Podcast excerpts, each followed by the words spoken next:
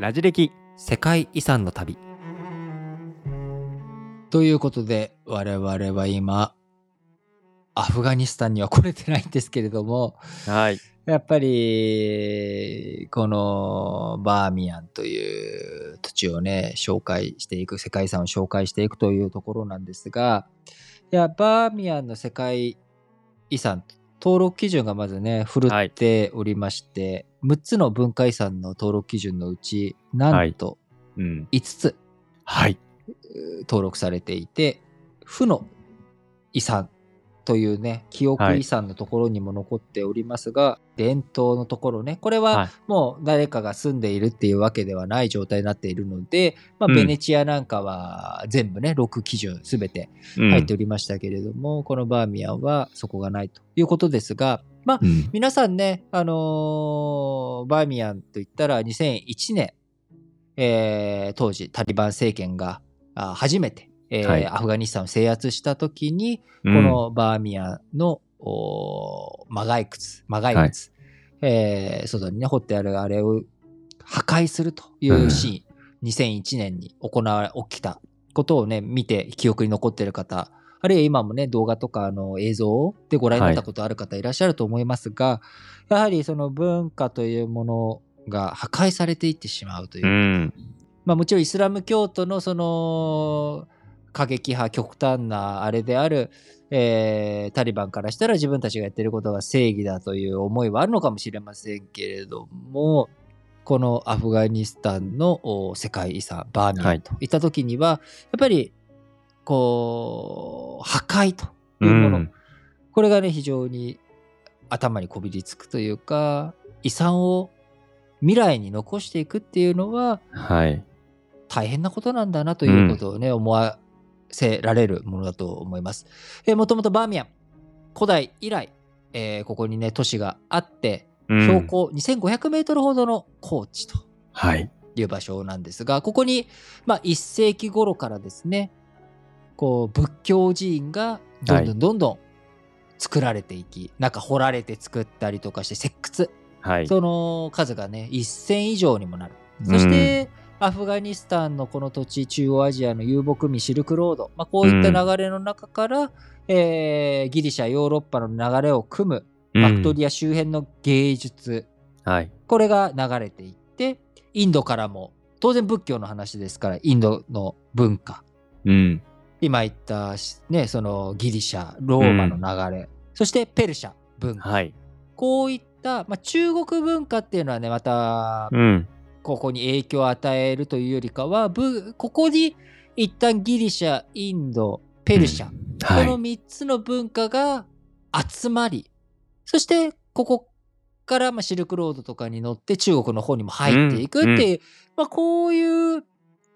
位置づけにあるわけです。うん。だから、今から遡ると1500年前とか1600年前ぐらいには、うん。その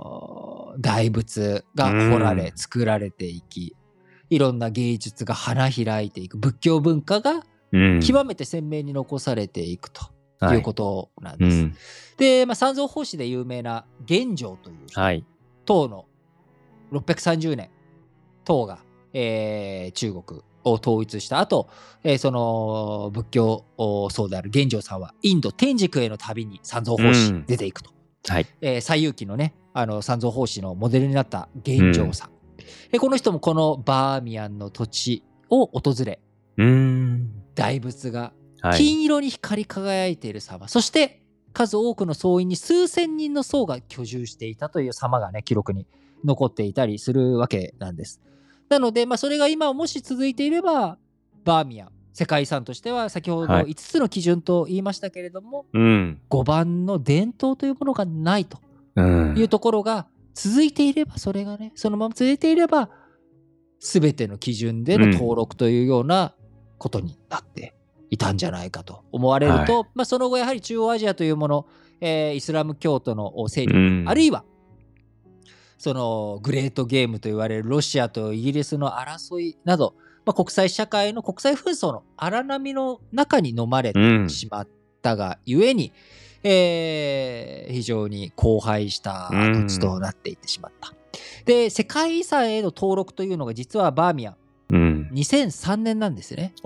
これ先ほどタリバン政権が征服したの2001年でしたから、その2001後年。の2003なんです年ですね。もともとでも今ずっと説明してきてた通りバーミヤンという土地はすごいうん土地なわけです。はい。すごい場所なんですはもうに長い歴史があり、はいギリシャ文明、インド文明、ペルシャ文明が合流してとうん。いうようなシルクロードのね、あはい。の土地柄の場所だとうん。いう中、なぜ登録がそこまで遅くなっていったのかというと、どうしても我々アフガニスタンというと、えーうん2001年以降のこうアフガン戦争だったりとか、うんあのタリバン政権とかそういったことが目につくんですけれどももともとアフガンといったら、はい。1979年うん。旧ソ連当時のソ連はいがアフガンに侵攻、うん。これ以来アフガン紛争という形で大きな大きな被害がタリバン政権前からあったわけです。うん。うん。でこの1979年の頃から、はい、この世界遺産にバーミヤンは登録すべきだということで推薦とかそういうのはされていたいたんだけれども、なかなかやっぱ作業も進まうないし、情報も集まらない。じゃあ実際誰がアフガニスタンでこの管理をするんだと。うん。いうこともあり、なかなか登録というものが政情不安とかね、うん。内戦によって、うん。こう、審議がずっとお進まなかったと。登録したくてもできなかったできなかった。という中、2001年の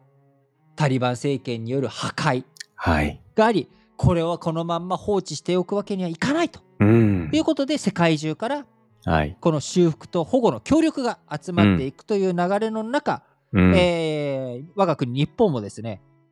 えーその翌年2002年ですね、うんえーユネスコ日本信託基金を設立して修復保存に協力をしているというような、んまあ、こういった流れの中ようやく2003年にはい。世界遺産に登録されるとともにうん。危機遺産の登録もされているということで、うんいつ何時ね、あのーまだ残っているような部分すらもなくなっていく。今またね、タリバン政権というものが2021年8月に再びえータリバンがあアフガニスタンを掌握し、うんまた再びこのバーミヤンに新たなね、悲劇がもたらされるかもわからないですし、まあ、壁画とか、どうしてもやっぱりそういうものは劣化していってしまうのでうん保護をしないと。はい。えーそのあたりえーどうしていくべきなのか、うん。石窟の壁面に書かれた仏教がおよそ8割が失われているんじゃないかという推測もあったりとかしますので、うん。まあ、なかなかもう繰り返し言ってるようにタリバン政権下において我々がアフガニスタンを訪れるというのは非常に困難がうん。あり、なかなか難しいですし、えーかつてねその中村哲さんという方アフガニスタンにおいての活動、うんまあ、こういったところで日本としてもねアフガニスタンという関わり決してね、はい。ないわけではないですしうん。まあ少しでも早くアフガニスタンというところが落ち着き、うんまた我々とねその相互に訪問し合えるような、まあ、そういった土地柄に平和が再び訪れてきてくれればなと思います。えー本当に世界遺産いろんなところにたくさん登録されていますけれどもやっぱり戦争というものがあると、まあ、我々がね観光に行けないっていうことだどころかそのえ世界遺産が永久に失われてしまうかもしれない。うん。ただその一方でポーランドのワルシャワのようにうん。全てなくなったものを一から再建し直すというようなうん。人類の力というものもあったりということで、なんかこのまま世界遺産の旅今日ここで終わりそうな雰囲気感僕出してますけどまだまだ続きそんなこますよとないです。まだまだ続くんですがやはりこの世界遺産の旅をやるにあたって僕の中でまあそのタージマハルとかねうん万里の長城とかそういうはい。まあ、分かりやすいものを最初にパッとノミネートさせていったと同時に、うんアウシュビッツとはいこのバーミヤン、この2つは絶対に外すことができない。うん。ここれを外すんだったら俺はやらないとう。いうんぐらいの気持ちの場所でした。えー皆さんとね、あのーなかなか見に行くことが叶わないところですけれども、